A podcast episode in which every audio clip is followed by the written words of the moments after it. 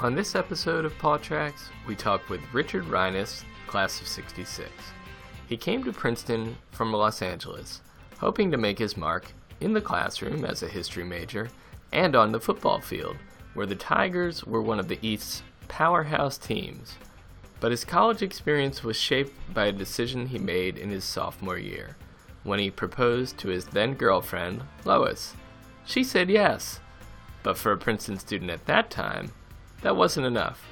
To get married, you also had to get permission from the dean. Dean Lippincott uh, and I had a conversation that uh, I was required to have, and an extended version of In Loco Parentis. And he uh, asked me if I was crazy, and I told him I was 19, um, and that I had known uh, my fiance for six years, and he relented and uh, granted his approval. Yeah, you had to have the approval of the dean in order to do that. Because we were married after my sophomore year, we had to move off campus. There was no married student housing. So it changed the experience for me a lot. And no one had an automobile. I had an automobile because I was required to do so in order to maintain um, a, uh, a, a, small little bunny hutch that we lived in out off of Pretty Brook Road. It was a converted bunny hutch, literally. Had a sloped ceiling that went from about seven feet on the left hand side to about five feet on the right hand side. So as I moved from left to right inside of it, I had to bend over in order not to brain myself. It was divided into a living and dining and kitchen area and a small bedroom. It had a Sears Roebuck catalog shower. Um, and our nearest neighbors were two horses. It was a great pastoral opportunity for us, really was. But on the other hand, everything was going on here. My daily life was here on campus. And so I, it was a sort of commute. Um, and it, it, made life for me a bit different than it was for all the other students, except for the married students. Being married, Reines lost interest in the eating club scene but he stayed connected to fellow students through working odd jobs on campus.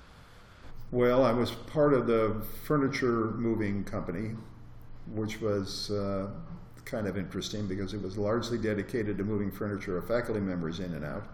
One of whom became a president of Princeton, Bowen yeah, right, uh, who was a terrific guy and only a professor when I had to move his furniture. Uh, and uh, at this time of the year, we were the company that installed the tents for all reunions. And then I worked at a 35th reunion, uh, which was highlighted by my first exposure to seeing people consume Bloody Marys at 8 in the morning um, and ride unicycles at the same time. So that was uh, one of the extracurriculars. I played rugby for a while, um, but that was much too rough rugby was too rough, but football was not. Absolutely, we're wearing armor. so, uh, guys who play rugby are insane. Playing football was, for Reines, the most memorable extracurricular activity. He was a lineman in the dynamic single wing offense. Princeton was one of just two major college teams running the single wing at that time. It was a real advantage in some respects because the preparation for playing a single wing team is unique.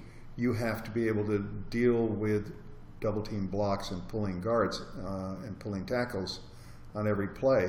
And linemen are not used to that. They are used to having their opponents come directly at them one on one and try to maneuver them in a direction. This was, you'd get hit by two 200 plus pound guys in those days, not 300 pound. Uh, and then that would create an opening for a lineman who was very mobile to come through first. The disadvantage of the single wing is that you have to have a very, very talented running back who can also pass. And uh, we had several who could do that, and they were recruited for doing it. But if you're dependent upon that high caliber uh, skill level, running and passing in one individual, and he goes down, the team goes down. The offense is, is geared around him. We had a terrific fullback named Cosmo Iacovazzi who couldn't pass. That wasn't his job. His job was to run over opponents, and so the offense was geared around him. But he was enabled in that respect by terrifically talented tailbacks. That's hard to find. There are more tailbacks playing in college today than ever before, but you have to be very deep and very lucky in your recruiting, and then lucky not to have that one super skilled individual get hurt. One game stands out in his memory November 14th, 1964, when undefeated Princeton took on undefeated Yale at the Yale Bowl. During the course of the first half, uh, when Yale was leading, um, their defensive linemen and linebackers used a code to slant. The code would be a color, let's say red, and they would go right, and green, and they'd go left. I figured out the code early on. And during halftime, talked to Roy Pizzarella, who was a quarterback, which doesn't mean he ever touched the ball. God forbid he should ever touch the ball. But he called all the plays. And I said to Pizzarella, this is their code. When you come, to, come up to the line of scrimmage, wait for them to call the color. Then we'll all know which direction they're going. And we had an offense called the 30 offense, which was basically we'd come up to the line knowing that Cosmo would get the ball. There'd be some faking in the backfield, but it's basically Cosmo in this hole or that hole. And the number, he would call the number, eight, seven, six, and that would determine the angle at which Cosmo would attack the line. Well, if you knew which way your opponents were slanting, it became very simple. So, in the first series of downs or second series of downs in the second half, he goes for 50 yards, another 65 yard run later on in the day, and it was over. More than 50 years later, the 1964 Ivy League champion Tigers remain Princeton's last undefeated team. After college, Reines went to law school and eventually found his way into business, a route that he said has had its ups and downs. Rich and Lois celebrated 52 years of marriage last June, just after the class of 66's 50th reunion. They have five children and, so far, 13 grandchildren. Reines says that if he has a legacy, it's his family and the quality of the people who make it up. Our thanks to Richard Reines for sharing his story. Brett Tomlinson produced this episode.